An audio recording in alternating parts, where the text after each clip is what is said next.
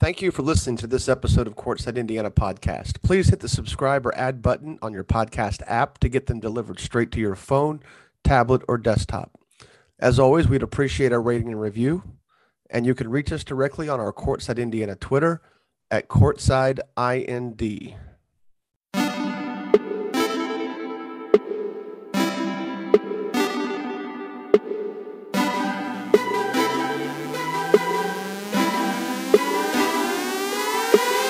Welcome to Courtside Indiana podcast. I am Jim Reamer. We are joined by, not we are, I am. It's the normal crew, four of them Zach, Kyler, Patrick, Dominique is currently trying to get his kids to fall asleep. We're sure he's inducing them with some sort of cough syrup. Yeah. Zach, you know about that. Rum, rum, vodka, whatever you got to rum, little little rum. I yeah, I don't know how that works. So, in that I don't have kids, gentlemen, how are you guys doing? Outstanding. All Great. good in the hood. Kyler, we ready for IU Purdue tomorrow? Uh, I'm I'm pretty pumped about it. Yeah, I Yeah, love I love IU Purdue every game, especially at Assembly Hall. It's gonna be a good one, I think. Just just going? atmosphere wise. I am going. Yep, nice. All right. I'll be there. Is HoosierIllustrated.com will be there.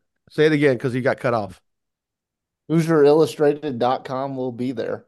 There you go, Kyler and Aiden. Wait, who's your Alec, Alec? That's Alec right. Leslie.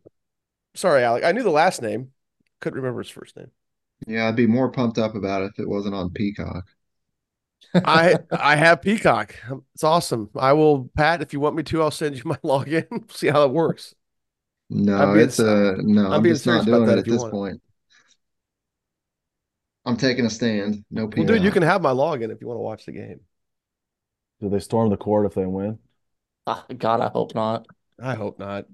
I'll I'll never get past that visual last year of, you know, the, uh, Indiana was pretty good and they beat, they beat Purdue and Trayce Jackson Davis seeing the fans lining up and he's like, "Don't, please." I mean, They've kind of owned Purdue, haven't they? What's- no, just the, the last what's the- three. Last three, yeah, yeah. Three and one against Painter. Three and one. Or Yeah, four- Woody. four and one. Four, three and one. Three and one. I guess it's one of those things, and not that not that we were going to talk about storming the court storming, but I'm kind of against it because I'm always thinking somebody's going to get seriously hurt. It has happened before, not to like a huge player, but I can't, and I don't remember what the situation was, but somebody did have a knee injury on a on a court storming.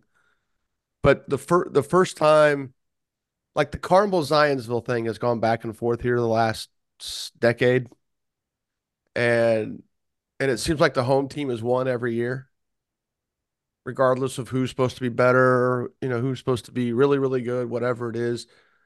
And it was 2009, I think. But that was the first time Zionsville had beaten Carmel, probably, I don't know, ever, if not a very long time. And Zionsville fans stormed the court, and two of the kids went right at John Laskowski's son and and Laskowski punched the kid. Like they went at him and shoved him. like went right at him. I watched it. And then Laskowski knocked the kid down, knocked the kid down. And then that caused a scuffle. I mean, I watched it happen and I, you know, you, you kind of hope a kid doesn't react that way, but man, and I don't this isn't necessarily meant to be a knock on Zionsville because it's not, because I don't think they anticipated kids. They definitely didn't anticipate kids going right at a player. But just too much stupid can happen. It's a good thing somebody didn't storm the court against Ben Davis when DeWan Jones was there. That could have ended real bad. yeah. Yeah. There is some of that. But Something happened at Center Grove too, didn't they? yeah, that was with Carmel ago? too. No, that was with Carmel. We we I think we talked and we definitely talked about it. Yeah, Yeah. we had a whole pod on that. Yeah, it's you know, and it's it's just not I don't know, there's just too much that can go wrong. And and you know, with the high school level, it's high school kids. At the college level, it's the college kids and you know, Lord knows some of them probably had some drinks before the game, whether whether they're Yeah. allowed to or not. But I don't want to get too deep on that because I think we have a pretty good topic tonight. So, but first, recruiting. Recruiting. Zach's got to get recruiting update. Look at Zach taking initiative. Let's go. Zach's Zach's ready to Zach's ready to talk this week. Go. You're on. All right, here You're we on. go. You're on, kid. Here we go. Here we go. All all Uh, four of them. Yeah, we've got Luke Bricker from Warsaw, 2025, picked up a Grace offer, hometown there, just down the street. Uh, Max Boer from Greenwood Christian picked up a Langston offer, NAIA. And then we had a couple 2026 offers. Those these two guys went on a visit recently to Indiana State uh, together. Justin Curry from Noblesville and EJ Hazlitt, uh, Franklin Central. They got Indiana State offers, both 2026s. So, So 2020. nothing from IU Columbus, Zach, this week. No, IU Columbus was, oh, maybe. I don't know. They were quiet, huh? They were quiet was- this no, week. there was a few of them. I think we just Okay. I think we just missed them. Um, trying to find, trying to find offers. Uh, I don't have that code set up. Daggone it. How many D- Division One offers are there for? You guys talk about those offers, and I'll, I'm gonna do some database querying. Yeah. So is that the first D1 for Hazlitt and Curry? Yes. Okay. Yeah, First, but not the last, I'm sure. No, definitely not not. the- definitely not the last. What what do we how do those guys' games compare to each other? Totally different guys or I think so, right? I haven't I- really Kyler, watched. Kyler, you haven't handle it. You handle it. I'm typing right now. Sorry, I, I don't mean to. Yeah, I, I mean, I think I think Curry right now for this game, it's like a three and D type of thing. Um, I think Hazlitt's more of a versatile player. They're definitely different players. Hazlitt's a lot more athletic, um, right now for his age, but I mean, Curry's gonna get there and everything. I know a lot of people are high on both of them, so um, completely different players. I mean, they could probably commit together and they would be just fine. Are we thinking uh high majors eventually? I would assume.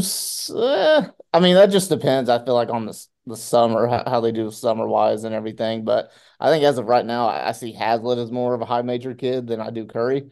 But I mean, Curry's definitely got the it factor for for uh for sure. So especially if he's going to defend and he's going to you know hit the three ball really well. So, but I think right now the higher upsides with Hazlitt. Yeah. I mean, we keep I keep forgetting these are these kids got two and a half years left of ball too. So But yeah, they got a lot of maturing to do. and Bricker, I know that's Dominique's guy.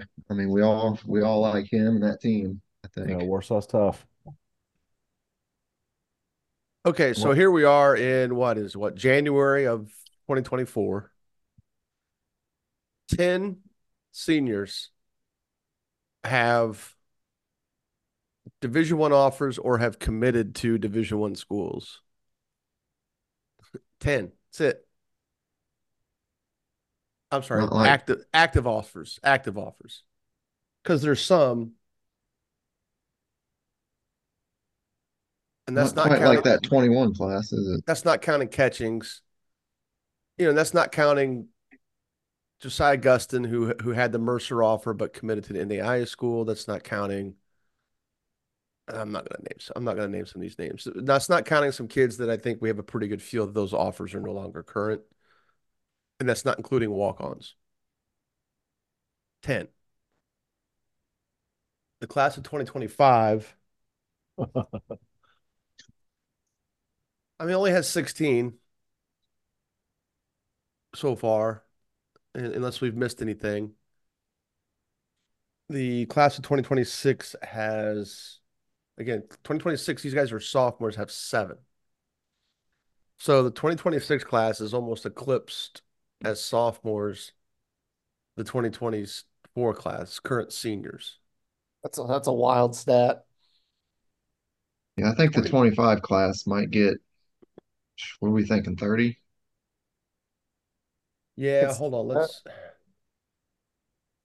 How often does something like this happen in Indiana?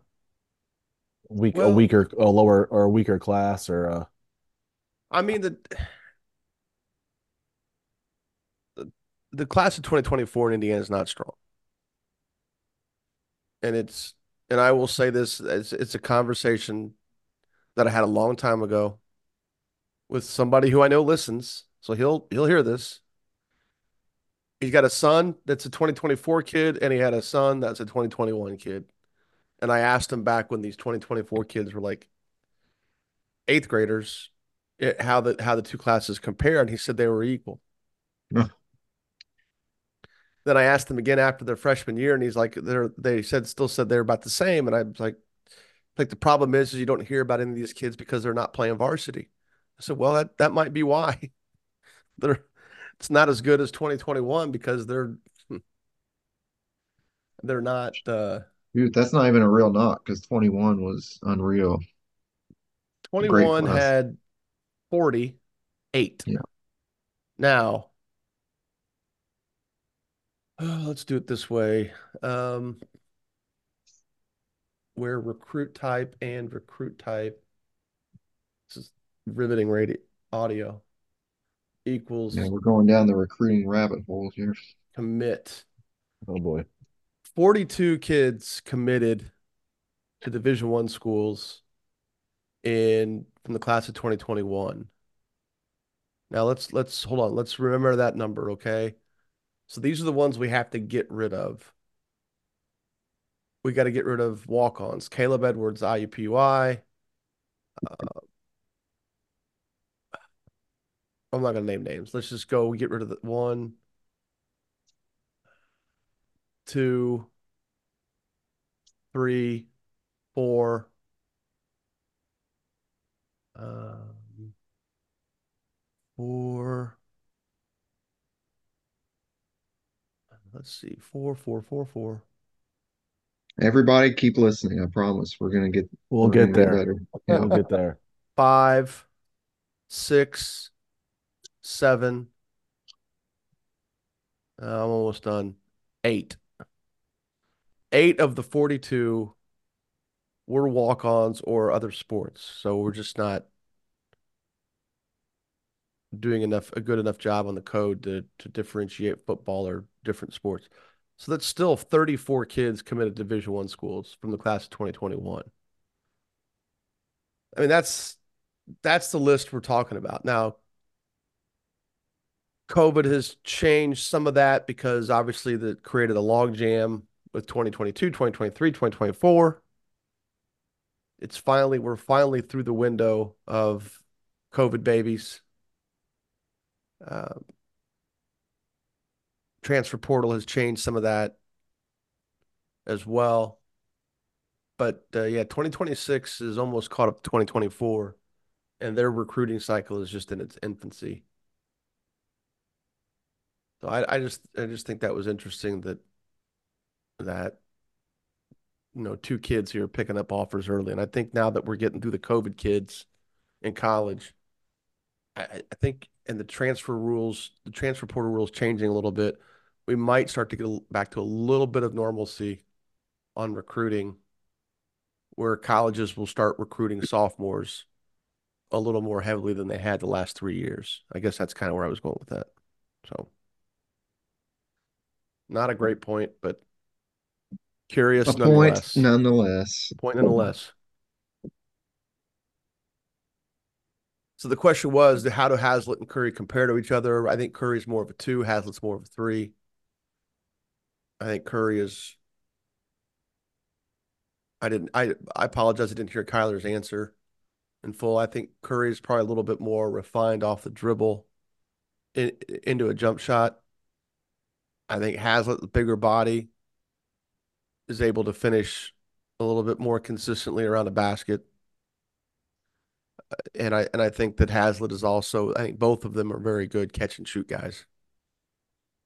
So as Hazlitt sort of refines that, maybe being a movement shooter guy, I, I think Curry has got some. He can be that kid too, where he just comes off screen and firing.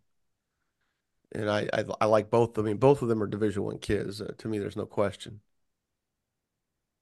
Uh, I'm just I'm anxious to see how good Curry especially gets coming off screens and, and getting the ball in and out of his shooting pocket as quickly as possible. Uh, he's pretty good at it right now as a, as a sophomore. As far as his release, he's just got to get more consistent. But off the catch, if he's if he's his feet are set, I mean he he can hit contest he can hit contested shots. He doesn't care about. I mean, he's he's good at shooting through you know through clouded vision. So the, the key will be is just how good he becomes coming off screens and just catching and firing. Because this is it after Wall after Fine's gone, Walston's gone. He's the top guy on the scouting report after this year. So he'll have to get better at that. Anybody got anything else for this, this most recent group of recruiting? Nope. No. Nope. All right, we got seven undefeated teams left in the state of Indiana. Who was it? Who who was it that broached the topic last week, middle of last week, of which team do we think will be the last team undefeated this year? Who was that? Was that Patrick? I don't think it was. I, I responded pretty quick, but yeah, I don't think I brought it up. Was it Dominique then? We'll we'll blame Dominique. Sure, he's not here. Blame him. Blame him nothing. It's a great topic.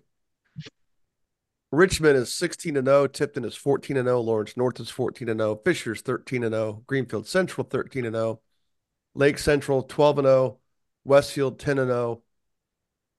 We lost two undefeateds this week, correct? Wapahani and Cathedral. I think Wapahani lost to Delta, Yorktown. Yorktown.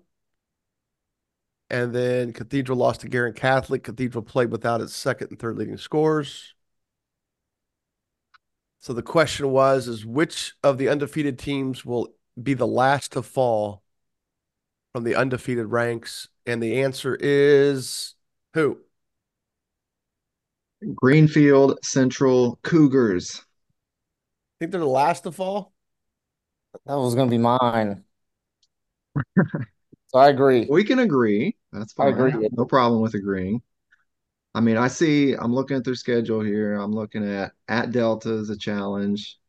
Uh, at Avon, of course, all these games you got to show up, but most likely at Delta is a challenge.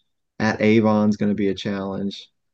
Um, other than those two, I, I like their chances. Fishers has a brutal schedule. LN has a brutal schedule. So Go you're ahead, Zach. saying you're saying Greenfield's schedule's weak. No, I'm saying they're the most likely to go undefeated, which was the question asked.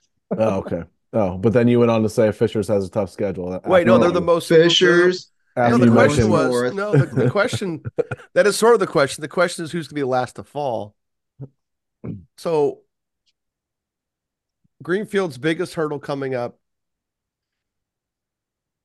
oddly enough, at Shelbyville. Shelbyville having a good year, Dang, nine and five. Okay. nine and solid. five, couple that of good like wins. any Not- kind of rivalry or anything, or not really? uh, I don't know. Just a Some of that- regular some conference of that stuff game. falls off my radar. Yeah, But the at Delta, so that's February first. So at Delta, that's that's big time. I'd circle that one. That- That's- that's- a good one. Now they did get a little bit of fortune. They played Mount Vernon without Ertl. Ertl will be back for the sectional, presumably, presumably, presumably, presumably. So he's not coming back until sectional, is what we're thinking. No, he'll be back by sectional. Okay. I'm just saying that's the next time they would have a chance to play. At Pendleton Heights is not necessarily a easy one. I mean, I think they're capable of winning it. I mean, Perry any good? Perry no, three and oh eleven. God, yuck. no, no. Jeez. No. Martinsville. Oh gosh. Yeah. yeah, Martinsville started 2 0. Ooh, they got to go all the way down to Martinsville. Ugh. One, two, three. And Perry's four. got Perry had a three win, three game winning streak before they before county. five. Now, granted, it was two 1A schools and Cecina, but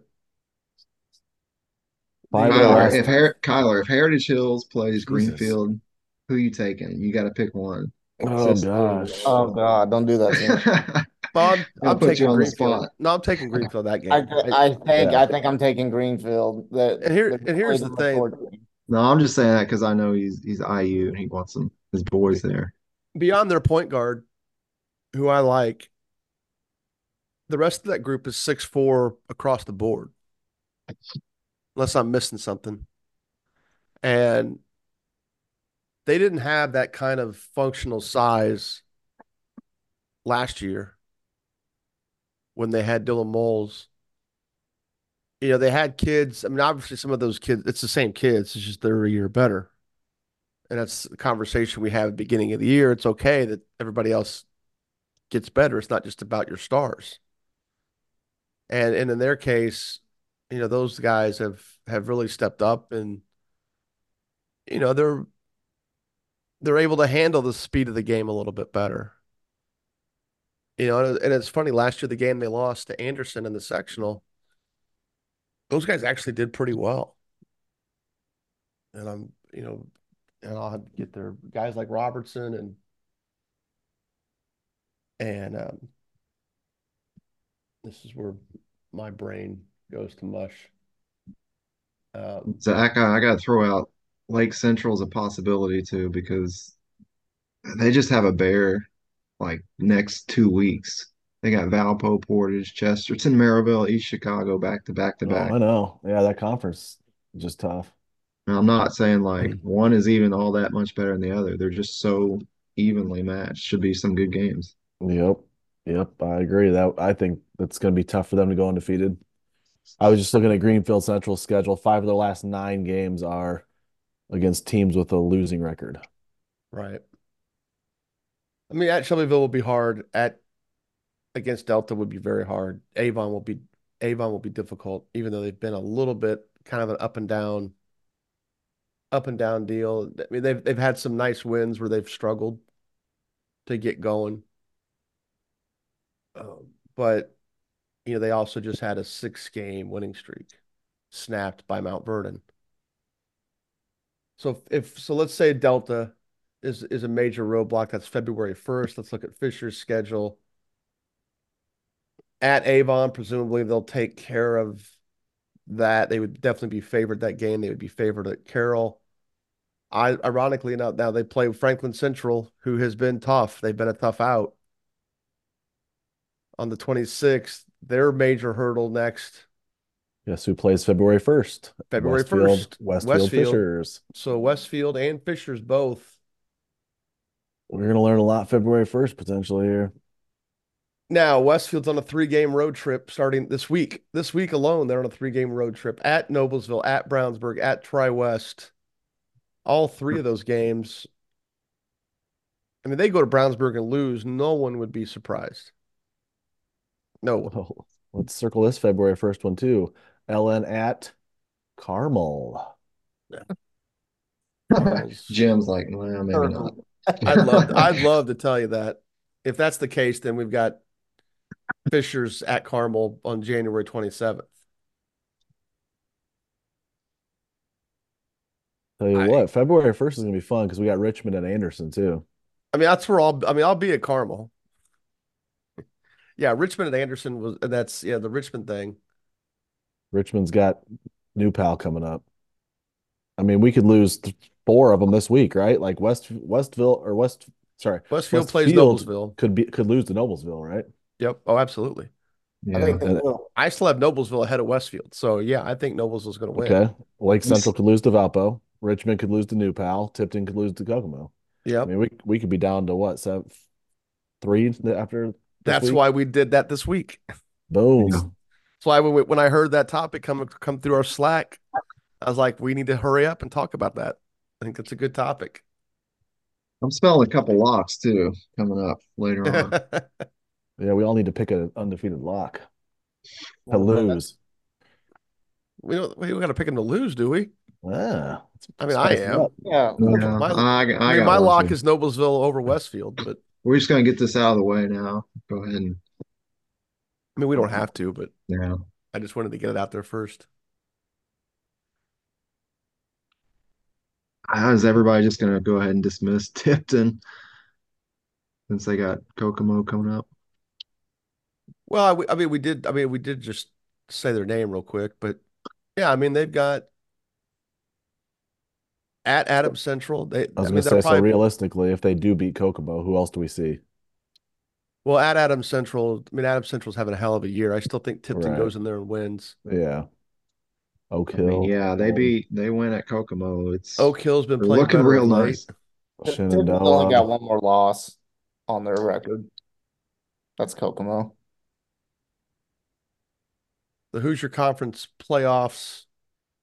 I don't know how that works schedule wise, but Central Catholic is always a tough out. Twin Lakes, West Lafayette, both having really good years for the Mhm. well for West Lafayette, both having really good years. Being three A teams, I I don't know the difference.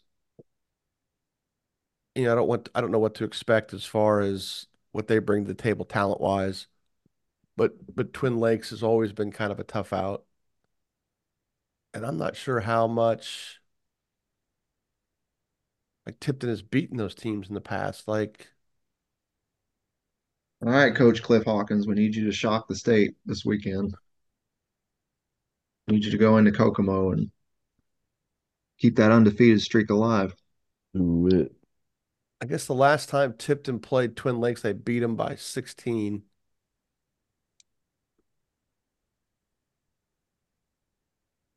I mean, hopefully they don't, you know, they roll into Kokomo this week. Hopefully there's no weddings they got to worry about. Yeah, geez. Friday Maybe night Flory will have a wedding to go to. There we go. Maybe he'll be there. There we go. Soccer banquet or something. Yeah, he is a soccer player. Nobody misses basketball stuff for soccer. No. No, Zach. Jeez. Soccer's almost over. It's never over. Indoor soccer. Nope, exactly. If Tipton goes undefeated, are we viewing that as say they run the table? Okay. Again, Tipton's the mothership. From, it's my family's from there. I'm not quite calling it a home away from home because that's not the case, but but I do I do cheer for them. As an adult, I cheer for them to be successful. As a kid, not so much. Uh, if they go undefeated, is that as would that be as heralded as any of these other 4A teams going undefeated? Um, the win at Kokomo would, I mean, that legitimizes That, I guess whole that's true. That yeah, that would be a pretty damn good win. Man, look at like Fishers and Lawrence North's like remaining schedule. That's just that's hard to compare, I think. Well, yeah, Lawrence North plays. Oh, I see what you mean. Yes, yes. That's really hard to compare. Wait, are you saying these other schedules aren't any good? Yeah. Oh. Wait a second. I thought that was mine. That's mine. Hey, Yeah. now. I'm bad cop in this one. Let's go. I'm de devil's advocate. That's what I'm going. To do. All right, it's So, not as bad as I thought. I was Yeah. gonna say I was trying to. Tipton has played Kokomo 29 times, according to uh, since through the John Harrell era here. And I was thinking that maybe it had been a while since they had beaten Kokomo, but that's not the case. A little bit more, a little bit more balanced than what I thought. But before 2013, nope. Maybe they got him in the Derek Elston years, like in 08, 09. Uh, there's definitely, yeah, there's one right there. 08. Yeah. It's not as imbalanced as I thought. You you go you got to go back 15 years before it starts to really get Kokomo dominant. Would it be fair to say Tipton has the backcourt advantage? Oh yeah. No. Oh, you mean the Kokomo? Mhm. Oh yeah. Well, sure. But that's, you know, I'm gonna favor the the the Just player one crush that aspect. Grady Carpenter. So Does does Tipton have any size that could give Flory any kind of fit? Football Not- player to push him around. Yeah, No, or like not three or four like- bodies to just Pound Yeah. I mean, they've foul they've got some bodies they can put out there that they don't rely on offensively. Uh, but they're going to have to do it with people with numbers. They're going to have to put one in front, one in back. You know, and if anybody can concoct a concoct a uh, a complicated scheme to guard somebody like Flory, it'd, it'd be Hawkins. You know, they've got they'll- and yeah, that's I mean they they do have some they do have some size in the JV. They got a couple bodies they could throw out there, but nobody with experience. I mean, their biggest starter is Grady, is Carpenter.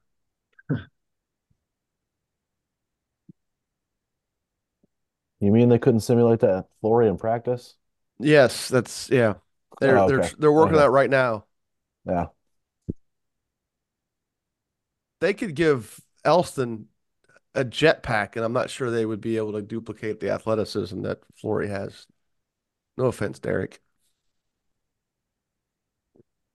All right, looking at Fishers, we've got they've got Avon left, Franklin Central, who just had a good run in that tournament, Carmel, Westfield, Cathedral, LN, Zionsville.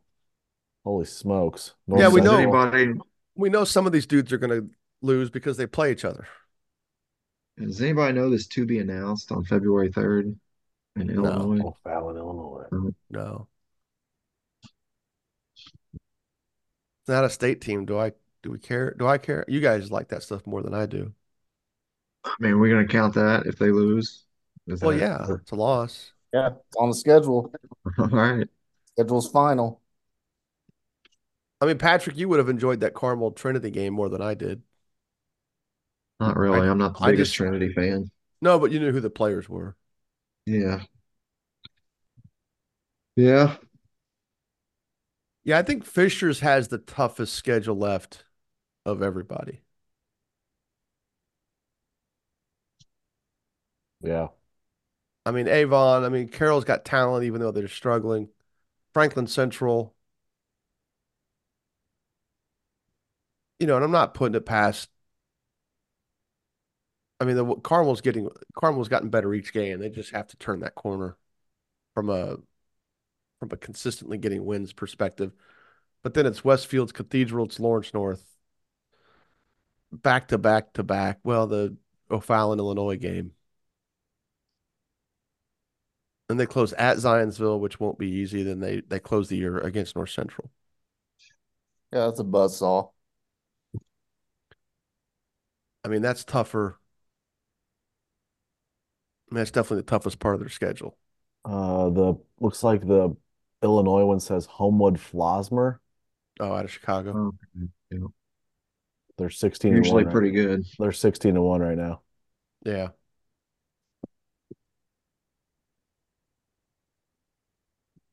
I mean, LN's in the same boat. There you go, Zach. Look at you, man. Westfield. I can Well, he it doesn't up. talk. Doesn't talk as much as everybody else. He can do the research. He's got it When you do talk, man, it's, not, it's something good coming out. right. Right. Mr. Hot Take here. Spitting them facts. The guy who hates hot takes has the hot had the hottest take of all. Westfield's got the easiest schedule of the four of the. hmm, I started to say the four A teams, but that's not true. Westfield has the easiest schedule of Westfield Fishers and Cathedral, or Westfield Fishers and Lawrence North. Lawrence North has Fishers, North Central again, uh, Ben Davis, By the way, Zach, Homewood Flossmoor, they've got a top 50 kid in the nation, Bryce Hurd, all sorts of D1 offers. Six six guard. That'll definitely be interesting, man. He's tough. You said Bryce Hurd Yep, He used to play at Montverde Academy.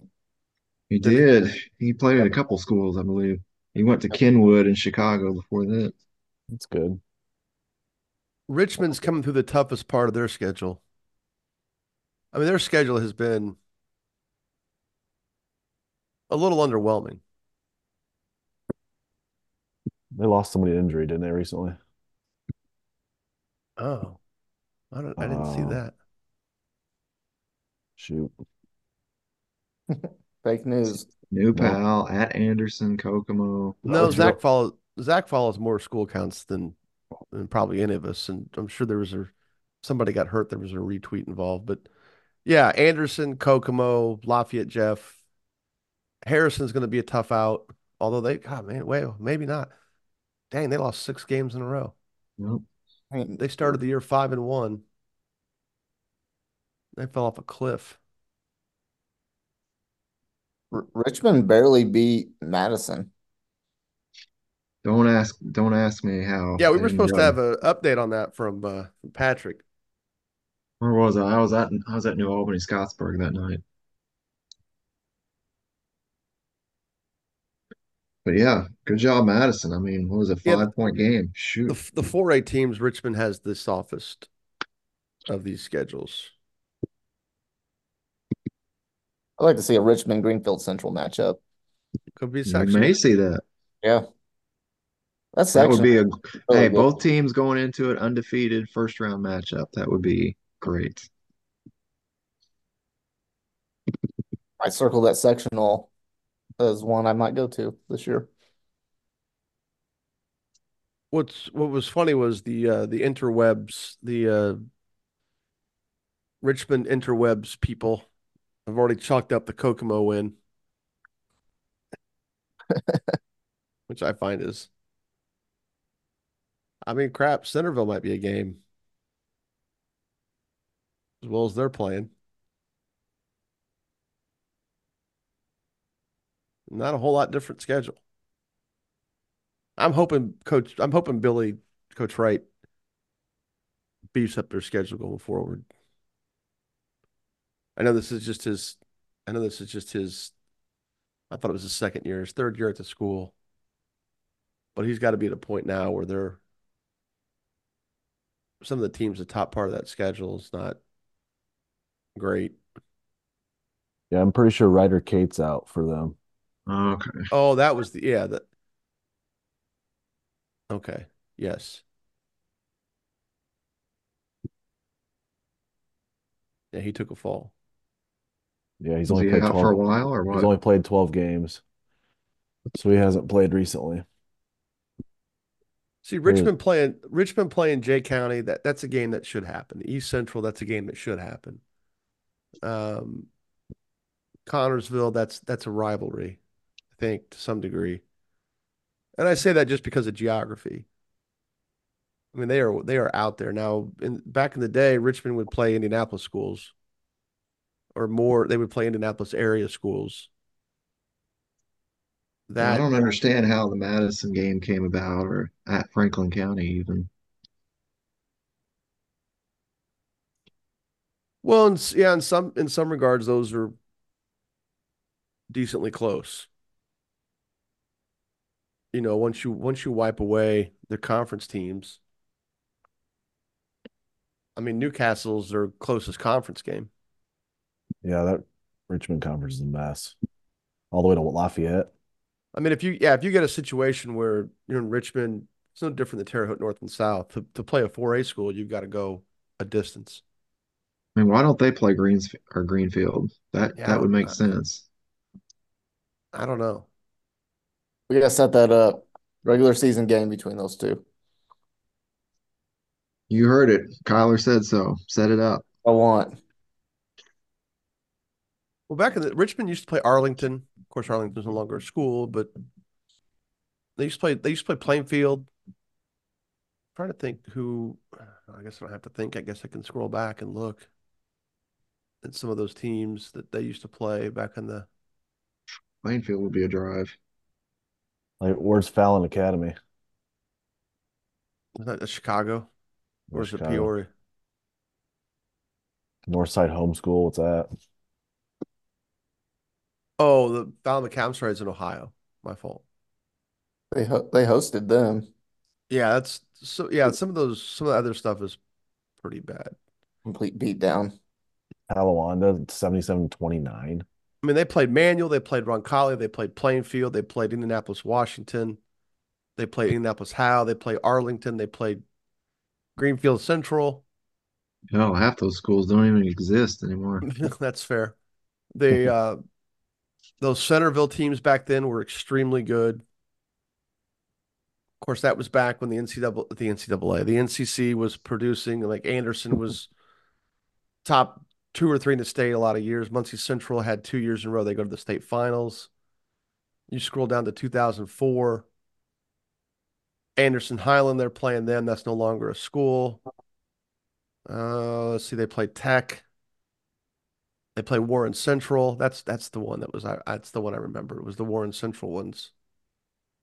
Uh, you know, they were playing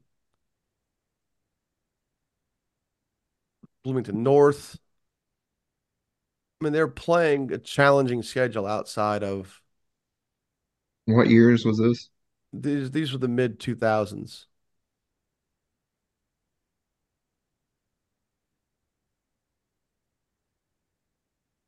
even Patrick, before, uh, New Pal lost to Newport, Kentucky. How's how's Newport? Very good. Like top two or three team in the state. Good.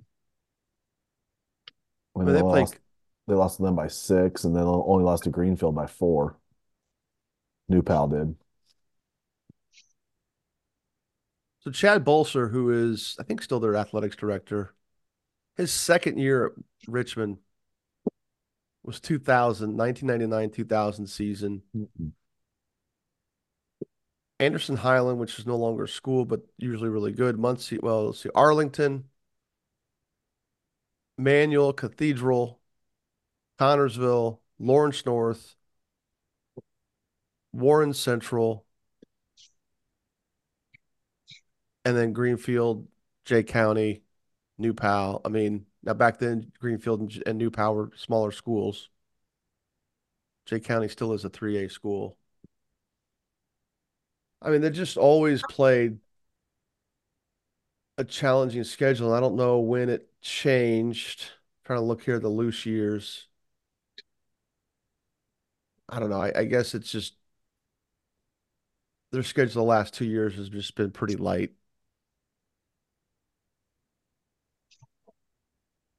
You know, and even their tournament, it's such a big field that a couple of those games are just kind of gimmies. For, and not just for them, but for the big schools too, the other big schools.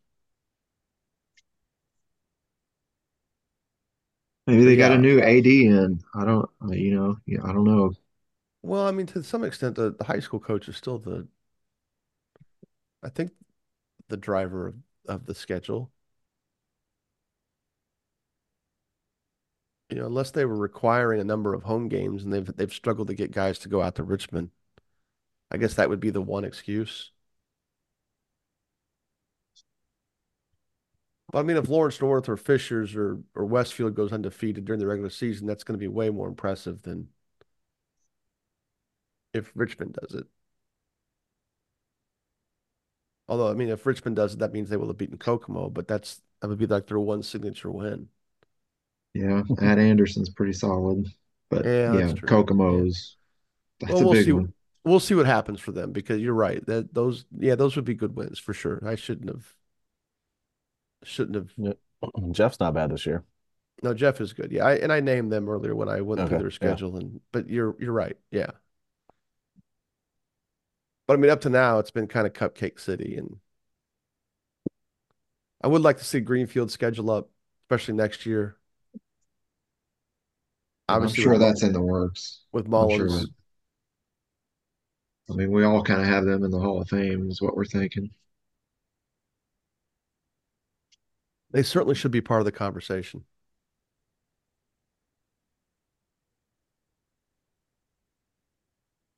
You need that Greenfield Heritage Hills game with Kyler in the front row, man. I might be right there with you. I don't, I don't know when I don't know when Greenfield has ever really played. I mean, What I they guess do during the like Hamilton years. I mean, I guess they did play Warren Central every year.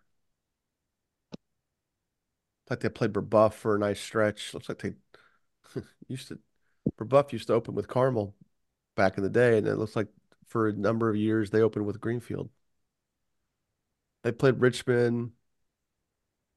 They're typical what are now their conference schools.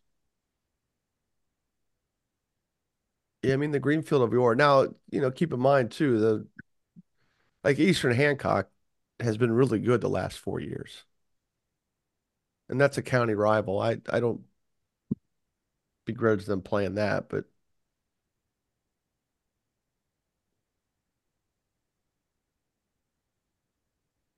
yeah, it's just it's it'd be nice if they were if hopefully they'll schedule up next year. I mean it's a good conference. I don't I don't get why they're the, in the one they're in. That's nuts. That's a good conference. Why? What's wrong? Just the distance for everything. Oh, well, Proximity. Delta's the only the only bad Oh, drive for them. I'm Delta, sorry. Uh, I'm talking about Richmond. Sorry. oh, North Central Conference. Well, that's Yeah, just sorry. tradition. That's just tradition. It, it is what it is on that. So all these teams are 4A, right? Oh, no, that's not true. Is it? So No. Kyler, your pick was Greenfield. Yeah, I'm gonna go with them. Zach, what what were you thinking? Oh, jeez. Putting I'm you on the Lawrence- spot. I'm going Lawrence Bad North. cop. Yeah, LN's probably got to be a good one for me too. We really didn't talk about Lake Central that much. No, just that they have that two or three week stretch coming here where it's brutal for them. Yeah, Lowell's bad, but Valpo this Friday. Valpo, Portage, Portage, Chesterton, Chesterton. Yeah, I Merrillville, East. I mean, all these Hammond Central is awful, but then Crown Point, any of those could sneak up on them. But they've not played an easy schedule up to now. They've, I mean, they pounded Gary West. Gary West having a really good year. They they snuck by Munster. We talked about the Pike and Park Tudor games; those would be mm-hmm. interesting to see, and they handled those. Solid wins. Harrison's a good win. Man, I don't They- care what the record is. Hammond Morton, that win. They have a solid team, man. I watched them. They got some they got some dogs on that team. Well, and here's a so they they thumped Gary West, who's having a good year. They thumped Laporte, who's having a good year. Beat South Bend Washington, who we know has some talent. Yeah, at the beginning of the year, we certainly thought South Bend Washington Yeah. Also saw them lose by 40 to Warsaw. 40 to Warsaw. Warsaw. Yeah. But Warsaw's that team, Zach. Well, and I don't mm-hmm. and I don't think 3A is out of the woods yet with them because again, every time they step on the court, South Bend Washington for a while for uh, the first half of March for sure is going to have the best player on the floor. So but yeah, Lake Central the, I think their schedule gets a little stiffer. Crown Point's if, if they if they get through that, man, they, you got to give them Oh, for sure. credit. I mean, the only team they play, they play two teams rest of the year with losing records. No, Uh, three, Mc- counting Lowell. McCutcheon, Hammond Central, and Lowell, yeah. Yeah, three. So, yeah, I'm going with Lawrence North as my last team standing. Yeah, Tipton's tough, Richmond's tough, Lake Central. Hold on, Jim. They go to Carmel. What are you saying? Yeah, yeah remember February 1st, circle it. Circle I'll, it. I'll I'll be there. I'm Put a more thinking of next it. more thinking of February 3rd. Now, the thing with LN is that they have had some instances where they've coasted a little bit, but those have also been games where they've won by 20. So, I mean, That's know. that's the Evan Harrell breakout game, February first. no, the Evan Harold breakout game was North Central. Okay. look He at this. really, New, he was really good. New Pal's got a chance to take out a couple undefeateds here. They've got LN on the schedule, and then they got Richmond coming up. They could knock a couple big dogs off. And they had a shot against Greenfield a couple weeks ago. Yeah, last year LN was their first loss. New Pal. They were undefeated. Then New Pal or the LN came in at New Pal without Xavier Robinson and beat him by one. I was at that game. New Pal solid other than Gizzy, besides Gizzy. Yeah, they've got a trio of juniors that are that are good. Good size. uh, So what is Slagley like six three, six four? decent. Yeah, bunch of bunch of corn-fed beef eaters, man. Um, yeah, Slagley's one, and then um, Now to beat Lawrence North, man, uh, like I watched some of their game. But Marion County Tourney, you're gonna have to have some height. Fat McNew and oh, Miller, man, they're they're tough up front. Gizzy's Gizzy's cousin, Moses Haynes, Noah's son. Haynes' dad led the state in the scoring one year when he was in high school at Frontier. They play dudes. They have enough like play a good amount of guys or six or Mm. seven. I mean, it looks like if you if you trust how their scoring's balanced, looks like outside of their, they probably play seven or eight guys. Oh yeah, you're right. They only have one senior. Wow. Yeah.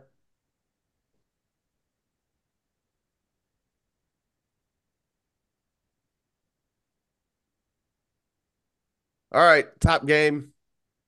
This is where I sign off. You didn't go to any games this week? I went to Penn Jimtown. Well, there you go. Let's go. Yeah, I want to hear it. The Jimmies. The Tyler Layton Classic. Let's go. Mm. Shout out to Coach Layton. Friend of the show. Jimtown. Yep. Jimtown winning most of the game. Actually, all the game until the fourth quarter. Well, that's Uh, a good game then. yeah, All right. they they junked it up enough to slowed it down quite a bit and a couple turnovers at the end, a couple missed shots, a couple uh officiating bugaboos for me that were interesting and uh end up losing 35-31. Yeah, I said that 35-31 was the final score. Where's that shot clock? We, Uh, Were you in Southern Indiana? I don't think the shot clock's going to save that game.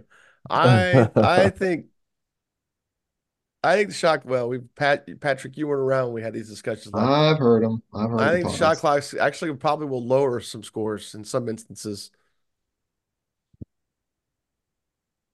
I think you'll see Maybe some cause some field goal percentages to go down. I, I think you'll see some coaches exhaust every second they can out of that shot clock. I think you'll see coaches do more defensively because they know they have a finite, as long as they don't give up offensive rebounds, they'll have a finite window to defend. And they can talk their players, they can get their players to buy into it. And I do think you'll have some teams that kind of struggle to score in a half court that will eventually have to force up a bad shot.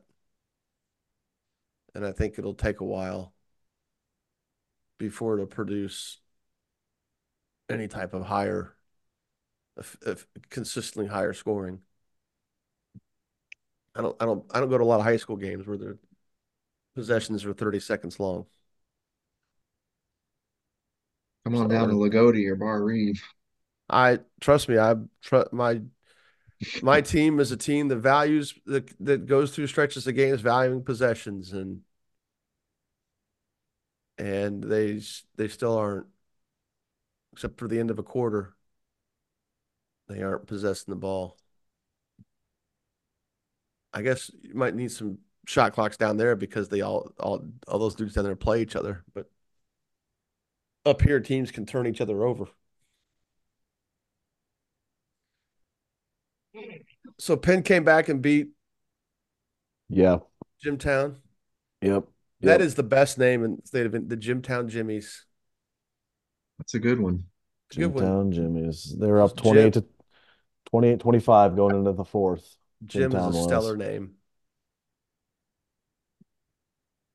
28 25 going into the fourth. Who led for It was 19 11 at halftime. We need a topic on best team names. Best mascot. Yeah, best mascots. That'd be the Bedford Stars. There you go. All right, so we're not gonna do that topic because the Bedford Stars is not If we had the WeBo Star, we had the Western Boone start. It would just be top. It'd just be teams that have unique names like the Carmel Greyhounds. Thank you very much. Anyway, The North Dubois Jeeps, the Northeast Dubois Jeeps, mhm. I love that one. the Shoals Jug Rocks. the Jug Rocks. Back in the day, there was AAU teams called Shoals One, Shoals Two, and Shoals Three. Must have been everybody in town. I- yeah, I don't know. Those old, those old AAU state tournaments, they're old by today's standards, I guess, mid '90s. Those old AAU state tournament programs were. They'd have Shoals One, Shoals Two, Shoals, and they'd all have like six guys on it. I should have kept those programs. Those are good, good looking. All right, Kyler, you go ahead. Yeah, best game. Best that up. game. Um, oh, I only went to one game last week. Uh, I went to Park Tudor in North Central. as part of Oh, part of That was a good one then. Yeah, it was a good one, real good one. Uh, that was part of the Marion County tournament. Um, really good game, real back and forth. Throughout, there was never really a big edge for either side. Poppy Rivera, North Central junior guard, I think. Yeah, Yeah, yes, yep. yeah, I mean, he started off the game three for three from uh from behind the arc. You know, he's just uh, we've said it plenty of times before, but man, every every time he gets a shot off, it just feels like it's going in. He's he's that kind of player, that microwave scorer. Um, just always really impressed with him. Jackson Bell with North Central was also pretty good here as well. Played like a mature senior. Um, made a lot of the dirty, you know, dirty plays that you need to like get to a win. Um, did a lot of the dirty work there, but um, you know, Park Tudor, really scrappy team. Uh, They got some guys on there, you know, that wanted to compete. Hudson Horvath, um, probably, well, he's just going to be my player of the week or best performance. Um, I think he finished with 20, 22 points. I know he had the game high.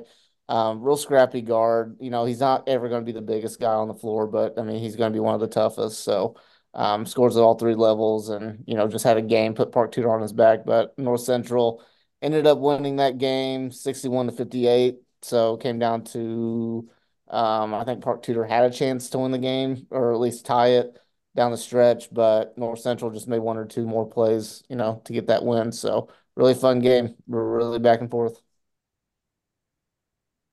So the Hudson's your player best player performance. Yeah, I'll, I'll give it to Yeah, him. he was he was yeah, he was solid. side. Yeah, I'll give it to him. And then KJ KJ Mark um as well. I thought he had a pretty good game as well. I think he had finished with 18 points um for Park Tudor. So pretty bouncy player. Um, pretty athletic guy, can get a shot off pretty well. So He was the main culprit against Evansville Reitz when they played at North Central. Defensively, he was terrorizing. I mean, North Central in gym in general with I'm sorry, Park Tudor in general with those with KJ and with with uh, Cameron Washington, those two guys both were really created issues for Evansville Reitz' as guards. And just defensively, Park Tudor's again, two A level, I think there's that's definitely a team that's got to be it's going to be a threat. I mean, they're it's going to take a lot for me to not view them as one. I mean, one of the top five, excuse me, five or six teams in the class. man, they, they were slept on before the season. I Oh, don't know. no question. I don't know why we think about them. I mean, I didn't either. So, but I mean, they definitely got some good pieces, you know, on that team, and I totally agree with you. I feel like they're gonna, they're going to be a threat of that two A level. All right, Patrick, go ahead. Uh, game of the week. Uh, it's got to be last Tuesday night. Uh, Christian Academy over Silver Creek. Just uh, it was overtime game. 59-56 Christian Academy win. Uh, back and forth. Uh, of course, we know Kason Dager, uh, sophomore for Silver Creek. He did his thing with 17. Uh, Junior Walker Hoffman. It was best game I've ever seen him have. The coach's son. Um, he was about six four, six five, just big boy. He was he was tough to stop inside, and He is every time hefty. he every time he touched the ball, I mean, it was hard for Christian Academy to do anything against him. He was just the biggest kid out there on the floor. Um, David Cook, man, um, breakout game for him. He's he's been sneaky good. We all know about Joshua Renfro, but David Cook, man, he's a he's a good Robin. He had 21 points, eight rebounds, and he just got super hot in the third quarter. Uh, throwing up shots, I was like, no, don't don't shoot that, don't shoot. Uh, okay, okay, good shot, good stuff, and just went in everything he threw up there. Uh, came down to the end, tie ball game and overtime. Uh, they drew up a play in the huddle for Cook, and of course Silver Creek had him covered up and threw it over to junior Josh Chansey. Hadn't attempted a three all year, much less made one, and it Kawhi Leonard bounces up and around and down through the net. Game over. Christian Academy won by three. So just a real good Nice. game. Renfro finished with 23 uh, game high, but he, he's going to get his. It was David Cook that just put them over the top that game. Mine is yeah, pretty easy. Carmel Brownstown, a game that was in overtime, ended up being it was a I mean it was a four final score was 60 to 59. It was really 60 to 56. Carmel got the benefit of a last second travel, literally last second travel, and hit a three at the buzzer to to bring it from four to one. Uh, it was a game that you know it was sort of it was weird. Both teams I mean, Brownstown kind of controlled the early part of the game, but they could never really get away from Carmel. And I thought Carmel did a really good job. Uh, Ryan Clevenger did an outstanding job, especially the first three quarters, guarding Benner, Jack Benner, uh, making things tough for him, driving at him, making him play defense, putting him in positions where he has to move a lot, which, given the situation with his foot, makes sense. The whole game, Osborne was yelling at whoever Benner was on to drive him, drive him, drive him. Just challenging kids to go at him to make him move as much as possible. Uh, foul trouble quickly became a problem for both teams. Uh, and I'll get to that in a second. But Carmel fought their way back. They certainly were never out of the game. They certainly were never, there's never a situation. Nobody was ever on the verge of blowing it out, but I thought Brownstown had control of the game for a while. And then Carmel had a chance to control the game. They were up five. And then Ryan Clevenger fouled out with five minutes to go in the fourth quarter. And he had a situation at the end of the third where he picked up his third foul, then he picked up his fourth. I I don't I know nothing was done when he picked up his third to bring him out of the game. And that was um you know, you just got a lot of people there. Someone's got to let the head coach know that kid's got three fouls. And, And that was at what point in the game? uh, about a minute, maybe maybe under a minute in third quarter when he picked up his fourth. Yeah, I got to go ahead and sit him So, at least so we- for through that quarter. Yeah. And obviously took him out when he had his fourth. Came back in, he started the fourth quarter. And we saw what happened.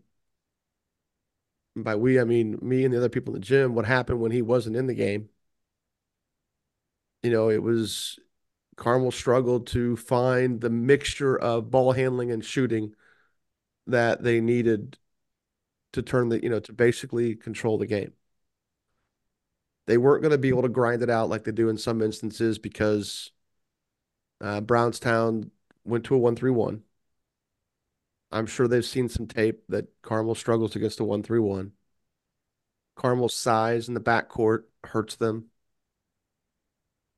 in those situations because there's a lot of slow lob passes that, well, probably not always at risk at getting stolen, certainly uh, hinder any chance to just attack.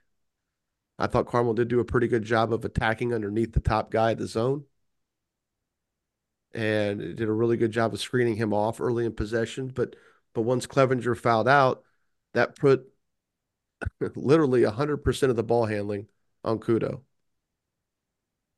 And he is just not, there's just not enough weapons out there when he and Clevenger aren't in the game. Ben Bremer has been a kid that they've they have since started. They they started him a little bit, or they brought him off the bench in the North, North Central tournament over Christmas. He did an excellent job of hitting shots. He plays with zero conscious on offense, which is nice. Um, you know, he knows which shots are his to take. He takes them. I think that's a big deal to to be willing and and to take those shots.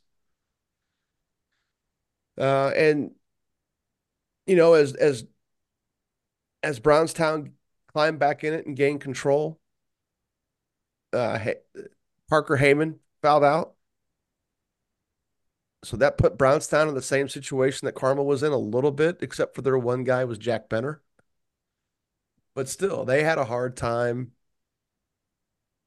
You know, there was a stretch there as they were coming back in where, where Chase Coomer was hit a couple of trans hit a couple of shots in transition, converting on Carmel misses. Uh, and, and he and Colby Hall ended up both having pretty good games. Colby Hall, Evan Harrell, that matchup was was fun to watch. Thought they both had moments where they looked good. Evan Harrell had a really good game for Carmel. Shouldn't undersell that. But the but the key part of the game was just it was funny because both teams lost their their their primary ball handlers. And in overtime, when it looked like Brownstown had control of the game, Benner fouled out. And I, you know, I even talked to Chase a little bit after the game, Coomer. As good as I think those two kids are, Hall and Coomer, they aren't primary ball handlers, but they were the best ball handlers Brownstown had. And and the look on Coach Benner's face was just like, oh dear, we're going to give this game away. Because all of a sudden Carmel amped up the pressure and Brownstown had a hard time getting the ball past the free throw line, let alone half court. Sounds like the definition of hanging on. Uh, they definitely hung on. Yeah, they definitely hung on, and and and a lot of it was, you know, Carmel was in a situation where they left some points on the board, probably had opportunities at the basket that they they couldn't convert.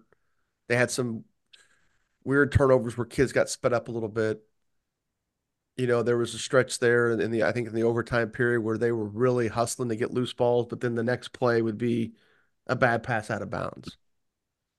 You know, and and where they're able to hang on and, and be one possession game, they didn't have the, the live ball turnovers that they've had in, in some situations. Uh, and, and that makes a big difference. I mean, turnovers are one thing, live ball turnovers are a completely different animal. Yeah, that Harrell Hall matchup would have been fun to it see. Was, it was good. It was yeah. They they are they are different players. Uh, Hall is a little bit stretchier in terms of his ability to shoot. I thought Evan had some really nice looks from the three point line that he has to take. It's going to be part of his development. And in a season like this, when you're really, well, from the outside in, in a season like this, when you're really looking to develop, you're looking for the development of the young guys. Uh, he's got to take that shot. And there there is no hesitation from the bench when he takes that shot. And I view that as a positive. Not that anybody asks. I just I like the young guys that we've got that Carmel has, and you know that's that they're getting this experience is is going to bode well going forward. You it know, sounds like Colby's just a little more developed at this point, and he is a year older skill um, wise, yeah, and the things that translate. He can, I mean, he can shoot that thing if you leave him open. He always has been. And Coomer had a nice stretch where he can know, definitely he, shoot that. He hits a couple shots, and then it just changes the gravity of the game because you know it's on the scouting report. Can't leave him open. Can't let him get loose. And he's going to shoot early in a possession. Yeah, he sees one goes in he's going to start feeling good, and there's going to be two or three more coming. And I know Benner ended up with 34, but a lot of it was a lot of it was in the fourth quarter and overtime. A lot of it was at the free throw line, and it it just I, I guess I thought I thought Clevenger did a really good job on him. What grade all, is Clevenger? Senior. And as as good as Heyman was the night before, he was not super productive against Carmel. No, but he is a good, solid point guard. I mean, he's going to make somebody, some D3 coach look real smart, man. That's and kind of how I see him. And the key for him is you have you can't leave him. I mean, I thought the Stahl kid for for Brownstown played well. He's, he's a good rebounder for them. Mhm. He's Good a he's a kid. good defender. You know, he had a couple of turnovers where he's chasing down loose balls and just can't get get control of his body. Yep, another unfortunately- six six kid for a two Yeah, A it's- school. It's crazy how big they are for Mhm. for their size. Six I know- six, six six, six five. I mean, Six Hall four. and Coomer move in last year, so that helps. But still, if you take those two kids away, they're still six five, six six, six five. They probably gotta go a little deeper in the bench to get s- get to that point. But And then the But- Micah kid was out, I believe. I believe he's the he's the golfer. Is it Scheffler or Scheffler? Shep Sheffer, he did yeah, he did not play. And then a kid on JV scored 28. Carter Covert. Well, at least there was no overtime, was there? That was over. Oh, the JV wasn't overtime, no. Okay. So that was my game of the that was my game of the week. You're just all Zach- over Brownstown this weekend, weren't you? I saw him Friday night. We're gonna get to that here in a minute. Zach, who is your player? Um, gosh, tough to find a player in that kind of game. Patrick, who is your player? Yeah, All right, I got two. I'll, I'll, I'll go for you, Zach. yeah. You go. You take mine. Take mine this week. I got you. All right, Saturday, man. There was there's some real high scores on Saturday. First, I'm going to go with uh, Chris Lampkins. He had 28 versus Charlestown on Friday night, 18 against Scottsburg. The kid is a super athlete, underrated. He's just coming into his own as a basketball player. Expect to hear a lot from him the next year or two. Also, uh, I streamed this game. I watched it. Uh, the 56 points, breaking Springs Valley single game record, Dion Edwards uh, against Austin. Not only 56 points, 14 rebounds, four assists, three steals, stat stuffer. And anytime you do anything to break Larry Bird's record at Springs Valley, you're doing something. So congrats to him and him, Dion Edwards, Chris Lampkins, players of the week. I give you enough time there, Zach, to find somebody. Oh, I was supposed to find somebody in the, oh yeah, yeah. Oh man. You want me to go? Was there anybody good at Penn? I mean, um, Jimtown game, somebody. That's the only game I was at because we were out of weather stuff for Saturday and How did Miamba look? Good in the JV game. Oh, he's is he getting most of his minutes JV? Uh, I mean, Coolman went to the bench quick in this one and played everybody a lot of minutes. I don't know if he was trying to figure it out or what was going on, but it, it yeah, Biamba played a few minutes but didn't really stand out or do much. Um, I don't Bonner and Miller. I, I don't remember if Bonner even scored till the third or fourth quarter. Man. He does other things well, but he just couldn't score in this one. And Keep in mind there wasn't much scoring right, all. I mean, he finished with six, and Miller finished with six, and then Matt Brown finished with 12. So that's almost all your 35 right there, right? Yeah. Like Zach is foregoing player performance of the week. Wow. foregoing, Blame it on the weather. blame it on the weather. Yep. All Player right, the my week, player the weather. performance of the week, even though Jack Benner had 34 against Carmel, I'm going Parker Heyman the night before at Silver Creek. I had him for 10 threes. Clearly, I can't count. Hmm. He had nine threes. He had, I don't know what he ended up point wise, but it's at least 27. Some of them looked effortless. I mean, the way he was shooting the ball, I was like, geez. You know, I was like, that's one more thing for Carmel to worry about the next night. I wasn't necessarily down there to scout Brownstown. That's not Right, not my role. It's not. Yeah. right. Well, we got a Yeah, Michigan situation going on here. Yeah. Yeah, Well, jeez. it's- unfortunately, it's allowed at the high school level. Yes. It's, yeah, it'd be hard to enforce somebody that doesn't Well, I guess I yeah, I guess I don't I don't work for the program. I don't I'm not on staff. Um Mhm.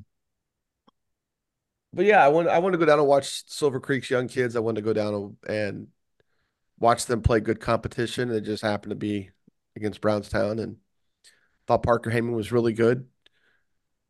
You know, shot the ball extremely well. They found people. Brownstown snatched control of that game pretty early.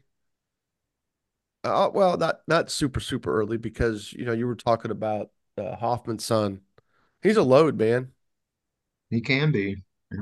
What is he? What are we thinking? About about 250? He's he's a real good football player.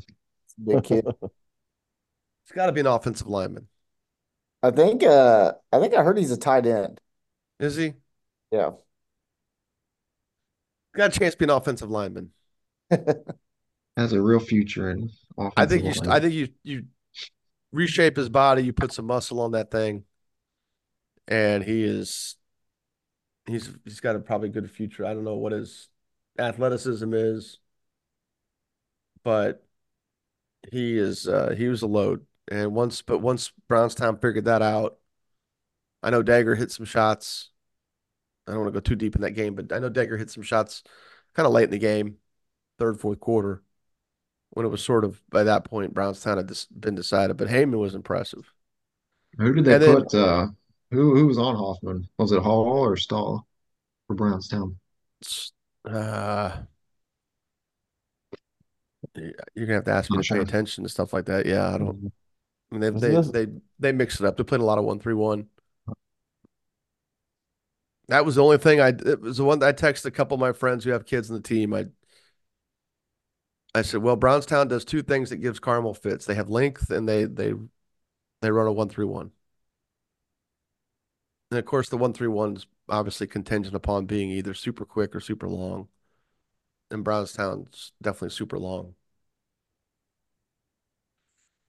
Yeah, Heyman was good. And then equally not good against Carmel. Just didn't hit, wasn't hitting. I don't I don't know that he played with as much urgency against Carmel. But I bet he didn't turn the ball over many times either. I wouldn't. He's No, just a but- good, solid point man. No, but we I don't think Carmel's never been a team that's turned people over a lot. But without him and Benner, they turned it over a lot. Bet. So nothing else, his presence, you see it there when he's off the floor. It does kind of change what they do. But yeah, he was he was impressive against Silver Creek and and oddly enough, a lot of it was on was wide open. Coach Hoffman probably seen him in his sleep that night. You bringing up Brownstown gives me a chance to mention a shout out to their AD for hooking me up every every time I go Right. up there. Thank you, Maria. You're See, that's above and that's not even nece- that's above and beyond. That's not even necessary. It's just like Yep. I did check with Hoffman before I went down to Silver Creek just to make sure it wasn't rolling into like a hardcore sellout. And he was very nice and said, "No, just come on down. We'll be good either way." So That Southern was- hospitality, right, Kyler? Yes, sir. Never fails. found me a little found me a little table next to the spotlight guy. It's great. Yeah. yeah. It's a neat. I like it. It's a neat gym. Once you pass six, Zach, I mean, things start to happen. Hey, I've got I've got good of. things. I've got Yeah, good got things good- up here too. Okay, good. Yeah, it's Just just not that east place. That it's place just over in yeah, east. it's 419 schools were good. Yeah. Okay. That 420th seems to be a problem.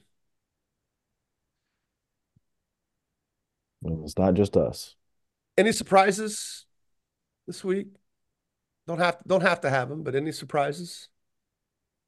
Yeah, I'll, I'll I throw gotta out a start, couple I gotta here start real writing these down because I know mid midweek I was like, oh, that's kind of shocking, and then I forget.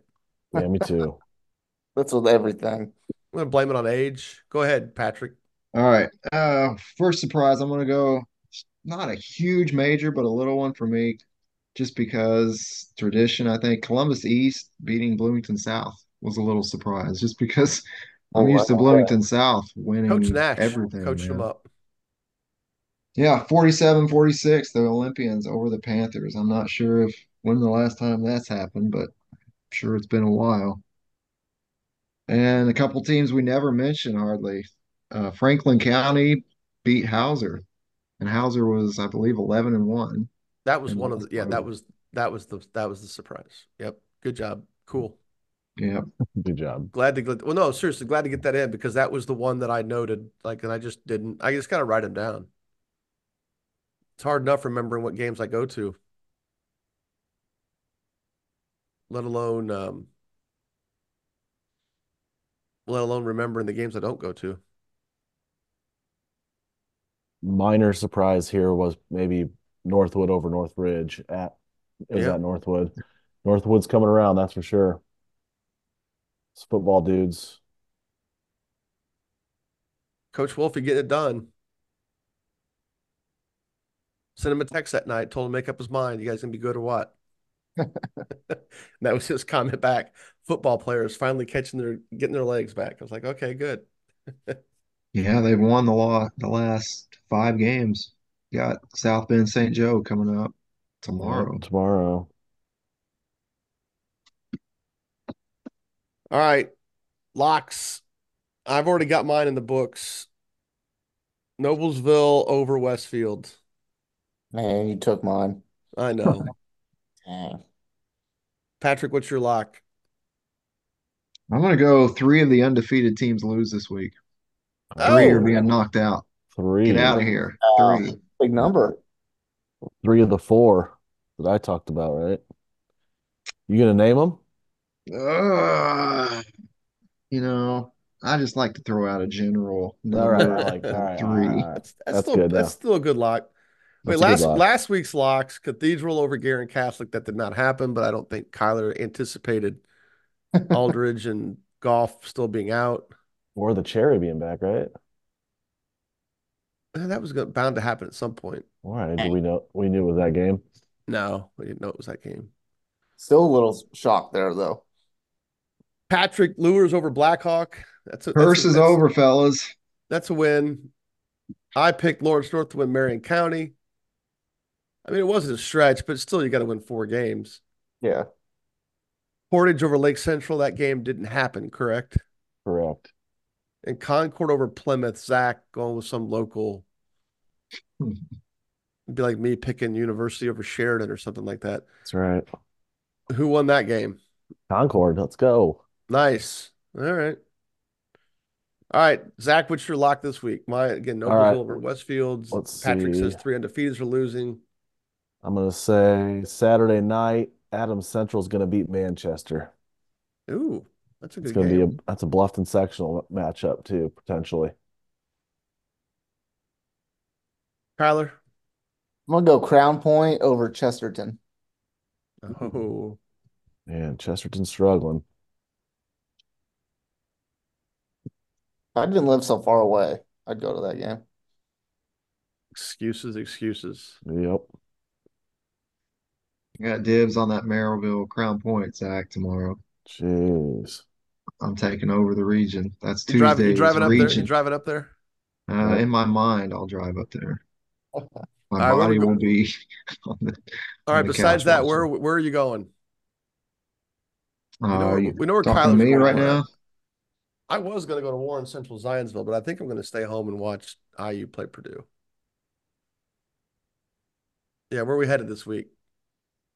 Uh, let's see. Okay, well, I'll go ahead. It looks like, Headed, yeah, headed, headed. physically Gotcha.